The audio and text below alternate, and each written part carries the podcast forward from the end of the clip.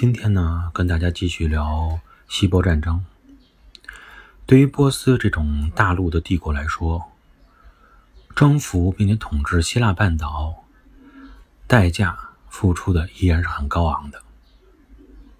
不过，对于这种正处于上升势头的帝国征服者来说，他们往往只有在本身自己碰壁以后，才会明白自己的能力在哪里，自己的边界。能够扩展到哪里？在他们没有明白自己的能力、自己的边界之前，任何与这个帝国接壤并且有人居住的地方，都有可能成为这个帝国想要征服的目标。就像波斯帝国在征服埃及以后，也曾经尝试着向尼罗河上游的埃塞俄比亚高原进进军，以及呢向西部的利比亚地区用兵一样。最后呢，他们还是发现。拥有埃及就已经足够了。如果当时作为希腊城邦的两位盟主雅典和斯巴达也能像其他城邦那样向波斯献上代表他们主权的水和土，那么呢，统治希腊半岛的确会成为波斯帝国的一个选项。但是到现在来看，经过两次远征卫国，雅典已经成为了。波斯帝国心中的一个耻辱的烙印。如果他们想就这样放过雅典的话，那么受到影响的就不仅仅是希腊半岛的那些城邦了。在获得落败的消息以后，波斯帝国的第二代君主大流士一世发动了有史以来规模最大的动员。这个帝国所统治的每一片土地都开始为第三次远征希腊。而做战争、军事、人力上的准备。根据希腊史诗中的描述，波斯为了组建这一次远征希腊的军队，最后军队动员的数量大概高达百万。更夸张的是说，军队有二百六十万左右，再加上辅助的人员，军队和辅助人员加在一起能达到五百万之多。当然。最终，这种取得胜利者，希腊最终还是在这一次战争中取得了胜利。那么，他们往往呢都愿意夸大一下对手的实力，来体现自己的能力。不过呢，波斯所动员的军队，即使没有他们所说的五百万之多，能够投入一线作战的军队，应该也能达到十余万。那么，在发动动员的之初呢？大流士所考虑的主要就是怎么样挖掘帝国的潜力，然后对希腊能够形成从实力上看压倒性的优势。但当一切都准备完了以后，他就必须得考虑一个问题了，就是怎么把这些军队投放到希腊半岛，并且保障到了希腊半岛以后，这些军队的后援补给是通畅而且充足的。但可惜的是，大流士一世本身。没有再机会再去思考这个问题，甚至于采取进一步的实际行动了。因为在公元前的四百八十六年，同样是属于地缘结构不稳定的埃及出现了叛乱。那么这些本来为远征希腊而所做的军队准备，就先要用到去埃及平复叛乱上了。那么在本身一直都处于战备状态的波斯人面前呢，埃及人的独立希望最终很快就被破灭了。但是呢，在平定了埃及叛乱以后，大流士的生命也即将走向尽头。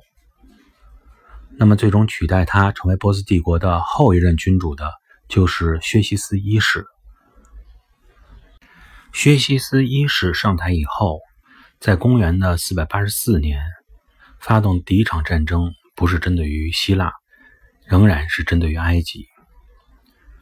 那么，试想，如果埃及的叛乱者，能够一直耗尽波斯帝国的国力的话，也许希腊就能够免于灾难。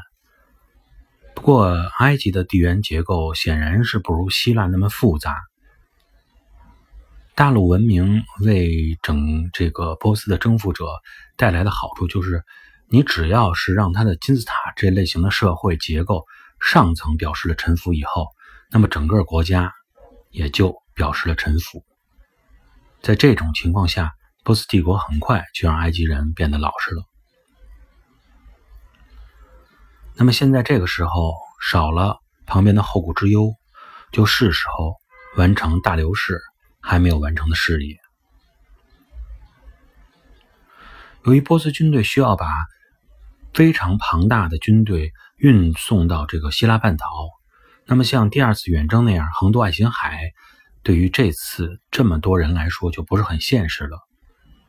尽管说是在第二次远征的时候，波斯人考虑过建立以这种岛链补给线这种方式对雅典来保持一定压力，就像当时的特里伊战争一样，但是呢，马拉松。战役的那场失败，让波斯人失去了在希腊半岛建立桥头堡的这种机会。更为重要的是，这场战争让波斯人觉得必须把压倒性的兵力一次性的展现在希腊人面前，把希腊人一下子就能吓住，才有可能让希腊人彻底臣服于这个波斯。那么，要想做到这一点呢？第一次远征时所采取的那种沿着小亚细亚半岛、希腊半岛沿海的这些平原，以 N 字形的运动，从波斯一直运到希腊的陆地路线，就成为了他们唯一能够选择的路线。可问题是，当数十万大军必须整体移动到欧洲大陆的时候，像达达尼尔海峡这样的狭长水道，也就影响了他们行军的效率，同时形成了一定的地理障碍。正因为这样呢，波斯人没有采取这种船渡的方式跨越海峡，而是在达达尼尔海峡上边架设了几座浮桥。通过这种方式，那么欧亚大陆历史上也再次完成了陆地方面的这种所谓的连接。据史书记载呢，最终波斯军队在通过浮桥进入色雷斯境内的时候。大概花了有七天七夜的时间，这就由此可以知道他的军队人数有多有多少。不过，对于这种七天七夜这点时间来说，和百度的方式来比，已经算是很高效了。那么，在为陆地进攻做这些准备的同时，波斯帝国也没有放弃海上的舰队，他们同时也准备了庞大的舰队。据记载呢，战舰有上千艘，运输舰有三千多艘。可以说，不论是从海上、陆地两个方面，波斯人对希腊人都已经形成了压倒性的优势。在这种情况下，波斯人完全有能力同时采取第一次、第二次远征的这种路线，完成这种整体性的两面包抄的这种远征。也就是说，一方面让陆军主力沿着海岸线呈 N 字形运动到奥林匹斯山下，另一方面呢，是以海军为主力横渡爱琴海，直接攻击雅典城。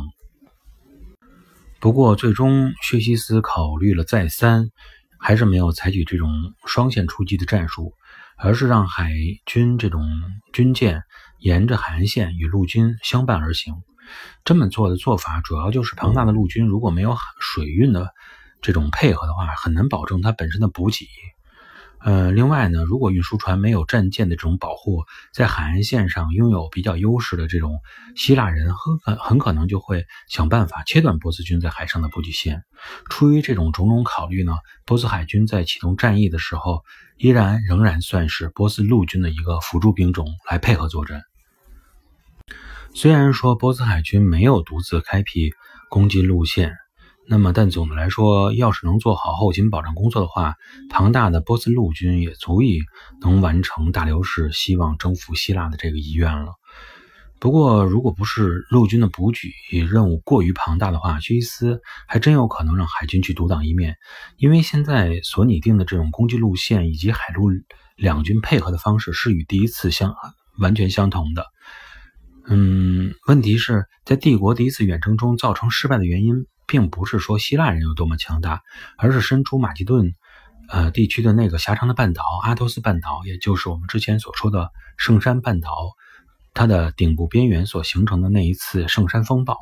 那么在这种情况下，波斯海军更愿意走的是第二次的远征路线，也就是说横渡爱琴海，最起码这样可以在安全上、安全性上更加啊安全一些。那么，为了解决波斯海军的顾虑，也就是海军的梦魇，薛西斯呢在继位以后做了一件今天看起来实际上没有太多价值的工作，就是在圣山半岛，也就是阿托斯半岛与大陆相连的地方，用了三年的时间开挖了一条运河。这条运河的长度大概是在二点五公里左右。通过这条运河，他们想绕过波斯人心目中的啊圣山风暴，也就是当初的这个使波斯海军全军覆没的这个死亡之角。实际上，他们可能并嗯没有认真的考虑过，当时那场风暴只是一个巧合而已，并不代表圣山半岛的呃这个海角有多大的风险。不过，当时的古人都是相信神、相信命运的。那么呢？这个做这样的无用功，对于当时人的心态来说，也是有一定的帮助的，也不能完全说是无用之功。那么，当这些技术上的准备工作都做好以后，波斯人就需要认真的分析和审视一下自己的对手了。在上次远征当中，希腊人成为了唯一的对手，而这一次，波斯人面对的还只是雅典吗？在下一节，我们将继续跟朋友们去讨论希波战争。谢谢大家。